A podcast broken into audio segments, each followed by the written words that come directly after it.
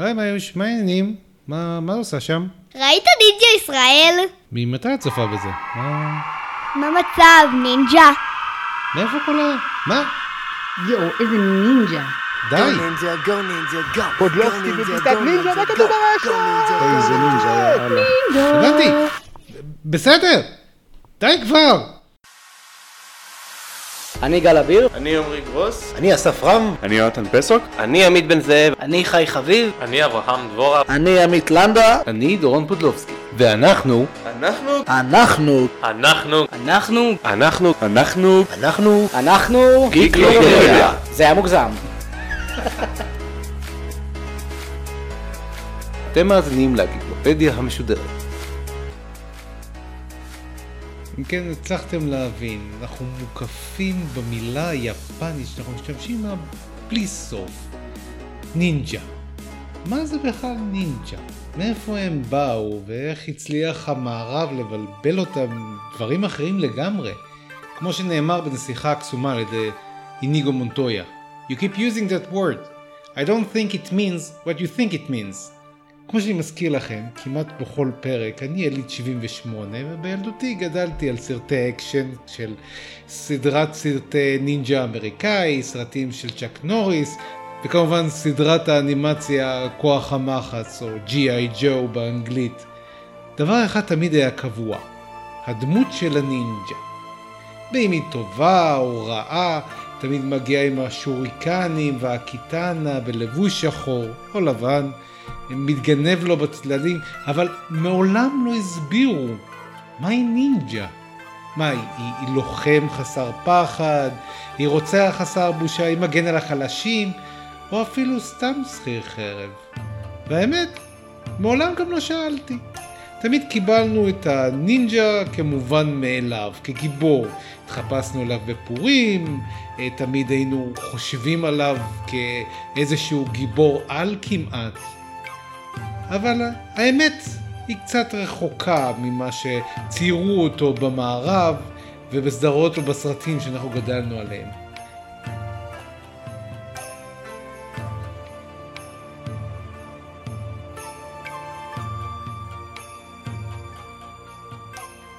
אז בואו נתחיל מההתחלה. בואו נתחיל מהמילה נינג'ה. המילה נינג'ה היא לא מילה שמגיעה מהתקופה בה באמת המיתוס של הנינג'ה בכלל התחיל. ואני בכוונה אומר את המילה מיתוס ואני אסביר בהמשך. המושג הזה, נינג'ה, הגיע משנת 1955 והוא מקורה בקריאה לא נכונה של איך שקראו לנינג'ות. יש שתי סוגים של קריאות, אה, של סימנים יפנים. קריאה אחת היא נקראת אוניומי. שזה בעצם קריאה בסינית של סימנים יפניים. בקריאת אוניומי הכיתוב באמת מתקבל כנינג'ה. אבל אם לוקחים את אותם סימנים וקוראים אותם בקריאה יפנית אמיתית, אה, שזה מכונה קוניומי, אה, זה קריאה יפנית קלאסית, המילה מבוטאת כשינובי. כמו המשחק המוכר של סגה מ-87. שינובי, או יותר נכון שינובי נומונו, שמשמעותה זה הכי קרוב לזה שאפשר לתרגם, היא האדם הגונב או האדם המסתיר. כשהייתי קטן, אמא לקחה אותי לגן שעשועים, ואז, ואז היה שם נינג'ה. ששמישהו ייקח את הילד הזה מפה. היסטורית, המילה נינג'ה בכלל לא הייתה בשימוש. באזורים שונים השתמשו במילים שונות כדי לתאר את לוחמי גרילה או מודיעין שדה. בנוסף לשינובי, השתמשו בביטויים כמו מונמי, האחד שרואה, או נוקזירו, שזה קוף מקוק על הגג, או רפה, שזה בריון או פרחח, או איגה נומונו, שזה מישהו שגר במחוז איגה. כל הכבוד נינג'ה, עבודה טובה. אוקיי, אז אחרי ההקדמה המעט נשפכת שלי, בואו נחזור טיפה אחורנית בזמן, ממש טיפה, למאה ה-15 לספירה, קמצוץ. תקופה של מלחמות שבטים ביפן, שמכונה גם תקופת הסנגוקו.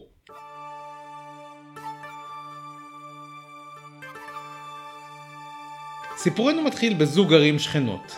איגה וקוגה. איגה וקוגה נמצאים מבחינה גיאוגרפית פחות או יותר במרכז יפן, די קרובים לבירת יפן של אותה תקופה, העיר קיוטו. מיומנים וספרי היסטוריה מקומיים וגם כל מיני כרונולוגיות של אה, משפחות לוחמים עולה תמונה מגוונת ומורכבת לתולדות השינובי בתקופת הסנקוגו. בדרום מערב הונשו, האי המרכזי של יפן, במרכז מיה של היום, אה, שכנו בתקופת הסנקוגו מחוזות הרריים בשם איגה וקוגה. תושבי המחוזות האלה, שהונהגו על ידי המנהיג שלהם, גיזוראי ביפנית, התארגנו בקומונות חקלאיות, עם הסדרי שלטון וחוקות מקומיות, והגנו בקנאות על השטח שלהם מפני אדונים פדואלים שכנים. הסמוראים הכפריים, אה, על פי בכל אופן אה, היסטוריה מקומית, אין לנו שום הוכחה שזה באמת מה שקרה, אה, הסמוראים הכפרים הללו אימנו את האיכרים הצעירים בלחימה מדי יום. אה, היה להם סדר יום מאוד מסודר, בבוקר היו קמים לעבודות חקלאיות החל מ-4 בבוקר, והחל משעות אחר הצהריים היו מתאמנים ביכולות של נינג'ה. מה הם יכולות של נינג'ה? יכולות של ריגול, הסתננות, אה, לוחמה, הימלטות, אמצעי תקשורת וכיוצא בזה. הטופוגרפיה ההררית של האזור אפשרה לאנשי האיגה והקוגה להסתמך על שיטות של לוחמת גרילה, כגון מערבים, שיטות פתע והתגנבות בעורף האויב. באותה תקופה לא היה לתושבי הערים האלה ברירה. הם הותקפו באופן תדיר על ידי איזה שוגן כלשהו, או איזה וורלורד שניסה לכבוש ולנכס לעצמם שטחים. אנשי קוגה ואיגה היו עסוקים בלחימה לצורכי הישרדות, עד שזה בעצם הפך למקצוע הרשמי שלהם. בהדרגה, בשולי המאה ה-15 ובמהלך המאה ה-16, אנשי איגה וקוגה התחילו להשכיר את חרבם לאדונים שונים כלוחמים חשאיים, כמרגלים, והם היו מנסחים איזשהו חוזה, והקמונה הייתה חייבת לבצע אותו. ההתמחות של אנשי האיגה והקוגה היו בראש ובראשונה פריצה והתגנבות לטירות. הם היו נכנסים לטירות מבוצרות בחסות החשיכה בעיקר כדי לאסוף מודיעין. לרגל, לחטוף בני ערובה, או להעלות מטרות מסוימות באש, כדי לרכך אותם לקראת תקיפה רגלית. הלוחמים מהאזורים הללו, ושמם אנשי האיגה, ואף הפך מילה נרדפת ללוחמי גרילה. הם מהווים את הבסיס העיקרי למיתוס של הנינג'ה שנוצר ביפן של המאה ה-17 ונדד למערב בתקופות המודרניות. תודה לך נינג'ה, עבודה טובה. במהלך המון שנים, דרך ההכשרה של השינובי הייתה מסתורית וסודית. היא עברה מאב לבן, מראש שבט לאנשים תחת האב, אה, בעל פה, לא היה שום כיתוב או איזה תיעוד. עד לפני כ-70 שנה אה, התגלו חוברות הדרכה של השינובי, שנאספו אגב מגילות של שבטים שונים, על ידי אדם בשם פוג'יבאשי יסאקה. המסבירות באופן מדוקדק את הפילוסופיה של הנינג'ה, דרכי ריגול והסתננות, אמצעי תקשורת, כמו סימני עשן ואש, וכן יצירה של נשקים, ובסוף גם ניווט ושימוש בצמחי מרפא ורעלים שונים. חוברת ההדרכה או התנ"ך של הנינג'ות נקרא בנשוקאי והוא מחולק ל-22 חוברות. כל חוברת מתייחסת לחלק מאוד מאוד ספציפי בתיאולוגיה של, של הנינג'ה, התיאוריה, הפילוסופיה, דרכי ההכשרה, ניווט וכיוצא בזה. כל פרק מכסה משהו אחר. אגב, בתוך הבנשוקאי גם אפשר לראות אה, אוסף של נשקים, חלקם איך להשתמש וחלקם איך לייצר. אם כבר הזכרתי נשקים, בוא נפריך מיתוס ישן. הנינג'ות כמעט ולא השתמשו בחרבות, הם בעיקר השתמשו בנשקים קטנים שנועדו לעזור להם להימלט במידה והכיסוי שלהם נחשף. היי hey, חבר'ה, תקלטו, הנה נינג'ה! מטרת הנינג'ה הייתה בעיקר לרגל ולהעביר את המידע למנהיג. אם הנינג'ה הייתה נתפסת, המשימה נכשלה וזה לא רלוונטי. לכן השימוש בחרבות היה מאוד מאוד מועט. אז הבנצ'וקאי גם מתאר אילו נשקים היו לנינג'ות בהישג יד. אחד מאוד מאוד פופולרי, או הכי פופולרי והכי איקוני, זה השוריקן. או כמו שאנחנו בישראל אוהבים לקרוא לו כוכבי נינג'ה. השם שוריקן מתורגן באופן חופשי ללהב יד נסתר. כלי נשק שמשמש כאמצעי אחרון כדי לאפשר מילוט מהיר. נשקים נוספים, הוא אחד מהם הוא הקונאי. כדי לגרום לכם לראות נשק בעיני רוחכם, נסו רגע לדמיין את סקורפיון ממורטל קומבט. הנשק האיקונית שלו זה שרשרת שבראשה מעין ראש חד מוארך, כמו אה, חנית קטנטנה. זה הקונאי. הוא נועד לחיסול מהיר של יריבים בהתגנבות, השלכה בדומה למה שסקורפיון עושה במשחק, וכן כדי לחפור באדמה. אגב, הם משתמשים בו גם בדומה מאוד לשוריקן. נשק מעניין נוסף הוא קוצים. הנינג'ות גידלו צמח ששייך למשפחת הכופריים, כמו רימון או כופר לבן, שממנו מפיקים את אבקת החינה. בכל אופן, הם השתמשו בשורש של צמח המכונה באנגלית water caltrop, שבפירוש חופשי מתורגם לקוצי מים. הם היו מייבשים אותם, ובעת הצורך היו משליכים אותם מאחור בעת הימלטות. וכך מי שעוקב אחריהם היה דורך על הקוצים, נפצע, נכון, לא באופן חמור, אבל מספיק כואב כדי שיעצור אותו והוא יוכל אה, לתת מספיק זמן לנינג'ה להימלט, שזה בעצם כל המטרה שלהם. הם היו גם מניחים את הקוצים האלה אה, בזמן שהם היו נחים. אם מישהו היה מתקרב אל אזור הלינה, הוא ידרוך על זה ויצרח מכאב וכך הנינג'ות יוכלו לדעת מאיפה הם מגיעים ויוכלו לברוח. נשקים נוספים שהיו בארסנל היו שרשרת ברזל, מגל, הקיטנה המפורסמת וחניתות. לצערם הרב, כל האימונים שלהם לא יכלו לנצח כמות גדולה של לוחמים.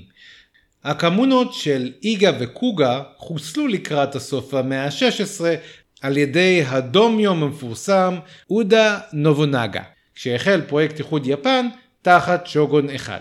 אה, כוח גדול בפיקודו של בנו אודה נובו הפתיע אותם וחיסל את, ה... את רוב הכוחות של אה, איגה וקוגה מתוך מערב. נובנגה החליט לשים סוף לקומונות האלה. אותם הוא תיאר כמורדים שחוצפתם אינה יודעת גבול, והם אינם מבחינים בין מעמדות גבוהים למעמדות נמוכים.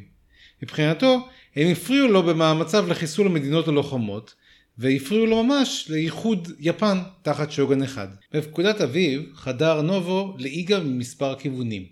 צבאו שרף בשיטתיות הכפרים והמקדשים, תוך שהוא ממלא את פקודותיו של נובונגה. להרוג את כל הלוחמים המקומיים. מעטים מאנשי איגה המשיכו להילחם נגד נובונגה במחתרת. הם גם ניסו להתנקש בחייו, אך לא הצליחו להציל את הקומונות שלהם. לבסוף, אנשי קוגה נכנעו ככל הנראה. לאחר שנובונגה נרצח בידי אחד מאנשיו, עברו שרדי השינובי של איגה וקוגה לשרת את יורשו, טומייתי הידושי. הידושי השתמש בשינובי בעיקר לבצע פעולות אה, חשאיות לקראת פלישת הענק שלו לתוך קוריאה.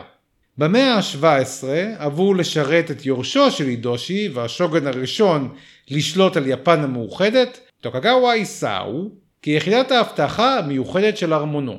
הפעם האחרונה שהשתתפו באופן פעיל בקרב אה, הייתה ב-1638, כאשר השתמשו כמעין לוחמי קומנדו בדיכוי מרד שפרץ במערב יפן. המסגרת הצבאית התפזרה באופן סופי ב-1740, כאשר פיטר השוגן טגגורו ישומונה את אנשי איגה וקוגה בתפקיד האבטחה הרשמי שלהם בארמונו. תודה לך נינג'ה, עבודה טובה. אוקיי, אחרי שיעור ההיסטוריה, בואו נפריך קצת מיתוסים. המיתוס הראשון, הזכרנו אותו בתחילת הפרק, זה בעצם השם עצמו, נינג'ות. כפי שהזכרתי קודם, המונח נינג'ות הוא התפתחות עדכנית יחסית. הלוחמים שאנחנו מכירים כנינג'ות נועדו במקור בשם שינובי, או שינובי נו מונו. למעשה כל המסמכים ההיסטוריים מתייחסים ללוחמים אלה כשינובי. המונח עצמו, שינובי, נמצא בשימוש החל מהמאה השמינית.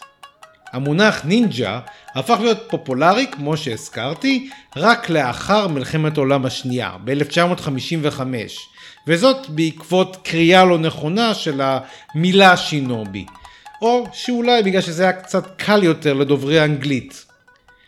מיתוס נוסף, הנינג'ות לבשו מדים. מיתוס מאוד פופולרי.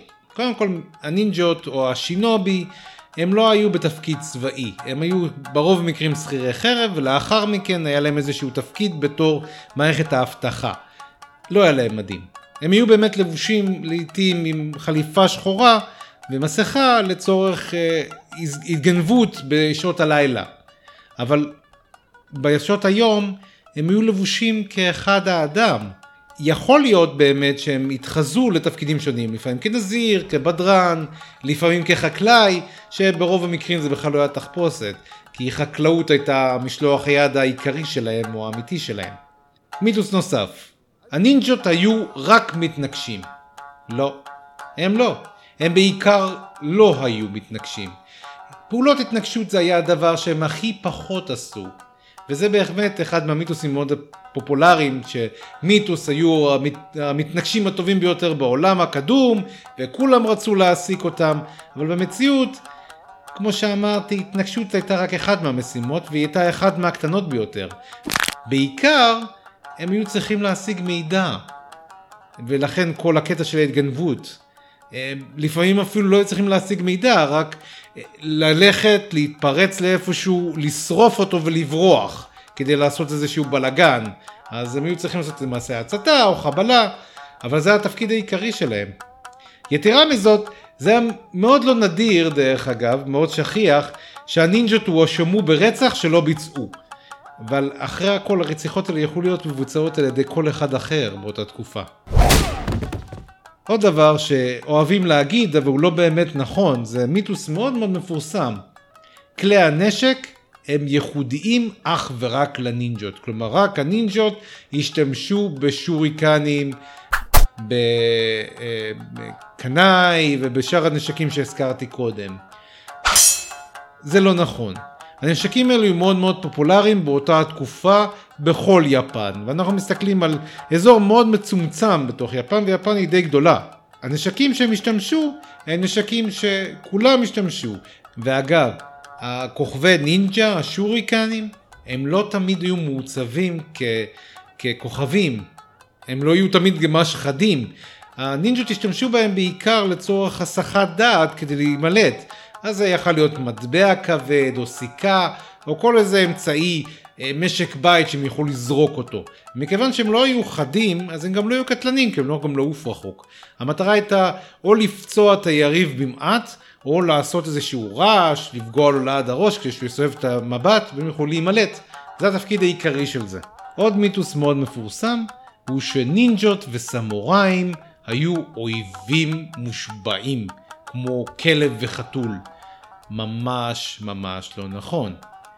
לנינג'ות או שינובי וסמוראים היו שתי תפקידים שונים ושתי פילוסופיות שונות לחלוטין. הסמוראים הם פעלו על פי קוד מאוד מאוד סגור של כבוד. הם היו מחויבים אה, לכבד את המנהיג שלהם עד המוות, ככה שאם המנהיג שלהם היה דורס זאת, הם גם היו נופלים על חרבם ומתים. לעומת זאת, השינובי הם היו מוכרים את חרבם והם אה, כשכירי חרב והתפקיד שלהם העיקרי הוא לחטוף, אה, לעשות כל מיני פעילות חבלה וכיוצא בזה. אבל הם לא היו מאוד נאמנים לשוגן שלהם. זה גם הסיבה שבסופו של עניין גם נפטרו מהם. יכול להיות שבמהלך ההיסטוריה, אגב אנחנו לא באמת יודעים כי אין רישומים על זה, שנינג'ה וסמוראי נלחמו אחד בשני כי אחד השוגנים שהעסיק את אותו נינג'ה, התפקיד היה בעצם ללכת ולחסל איזשהו סמוראי. לא יודע למה, אבל לא היה איזה שנאה או יריבות קדומה. גם יש ראיות, בכל אופן על פי אה, חוקרי נינג'ה ב... ברחבי יפן, שבעצם אמרו שמי שאימן את השינובים הראשונים היו בכלל סמוראים, שזה יהיה מוזר אם זה אלה שהתחילו את הדבר הזה מלכתחילה. עכשיו נעבור בעצם לדבר שהכי אוהבים לעשות על נינג'ות, בעיקר בתרבות הנוכחית. שלנינג'ות יש כוחות על טבעיים. הם יכולים לעשות דברים בלתי אפשריים. כמו למשל, מבחינה היסטורית ייחסו לנינג'ות מגוון כוחות על טבעיים. כמו למשל, אה, נשימה של אש, הם יכולו לירוק אש, הפיכה לבלתי נראית, הם יכולים להיעלם פתאום, וכמובן גם הם יוכלו ללכת על מים. כמובן כל אלה הם רק מיתוסים, מן הסתם, הדברים האלה לא הגיוניים. בחלק מהמקרים יש הסברים הגיוניים שעומדים מאחורי התופעה. למשל, נינג'ה יכול להסיח את דעתו של היריב על ידי השלכת חול או שוריקן, ובזמן שהדעת של אותו יריב אה, הוסחה, הנינג'ה יכול לברוח, שזה בעצם הייתה כל המטרה. אבל בעיני היריב זה נראה כאילו הנינג'ה נעלמה. קסם. תחשבו על זה כך, הנינג'ה הייתה פשוט קוסם מוצלח. אחרי שהצליחה להסיח את דעתו של אדם הוא נעלם. וזה מרגיש כמו קסם או כישוף. אבל בעיקרון זה פשוט אימון או מהירות ידיים. נינג'ה, אתה לא תעז להתקרב אליי? אז בואו נסכם. האם נינג'ות קיימות? ובכן, כן ולא. הנינג'ות, או יותר נכון השינובי, הם בעיקר חמולות של לוחמים. הם עסקו בעיקר בריגול, בהסתננות, וכן בלחימה, אבל בעיקר כדי לשרוד.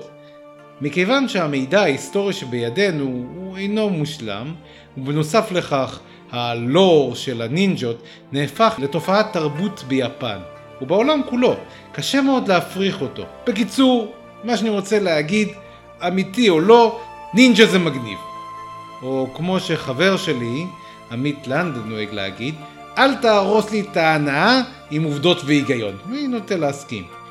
כמו המון דברים שאנחנו משאילים מההיסטוריה, ומשנים, ומטבלים, כך גם הנינג'ות. אמנם יש להם איזשהו ביסוס היסטורי כזה או אחר, וקרוב לוודאי שהם לא היו קיימים כפי שמתארים אותם בתרבות היפנית או המערבית העכשווית, אבל הם עדיין מעניינים ורלוונטיים. אז אני ממליץ לכם דבר כזה. תמשיכו ליהנות לכם מנרוטו, מסרטי נינג'ות, ואני אמשיך uh, לשפט דמויות וירטואליות עם סקורפיון להנאתי החולנית. Get over here! זהו, אני סיימתי. אשמח לשמוע ממכם מה הנינג'ה האהובה עליכם ביותר. תודה רבה לכם שהאזנתם לפרק, יצאתם ממש נינג'ות. אני גם רוצה להודות לחבריי לפודקאסט, אסף רם, חי חביב, עמית לנדה וכמובן לשוגן שלנו, סנסei גל אביר. אני גם רוצה להודות אה, לקבוצה קטנה של מאזיני התוכנית שנתנו את קולם בפתיח של הפרק. לסמוראי איקס, צליל מלאכי, לנינג'ה מאסטר טל בנר ולשינובי הדר מורג. どうもありがとう、ございます. תמיכתכם בפודקאסט מאוד מאוד מוערכת ומאוד מאוד חשובה, אז שוב, תודה רבה. נינג'ה דורון. עוד הודעה קצרה, אה, אנחנו יוצאים לפגרה קצרה לחגי תשרי, אתם יודעים, לאכול תפוח ודבש, קצת אה, לצום, לנפוש עם המשפחות שלנו בסוכה, אנחנו נחזור רעננים בנובמבר.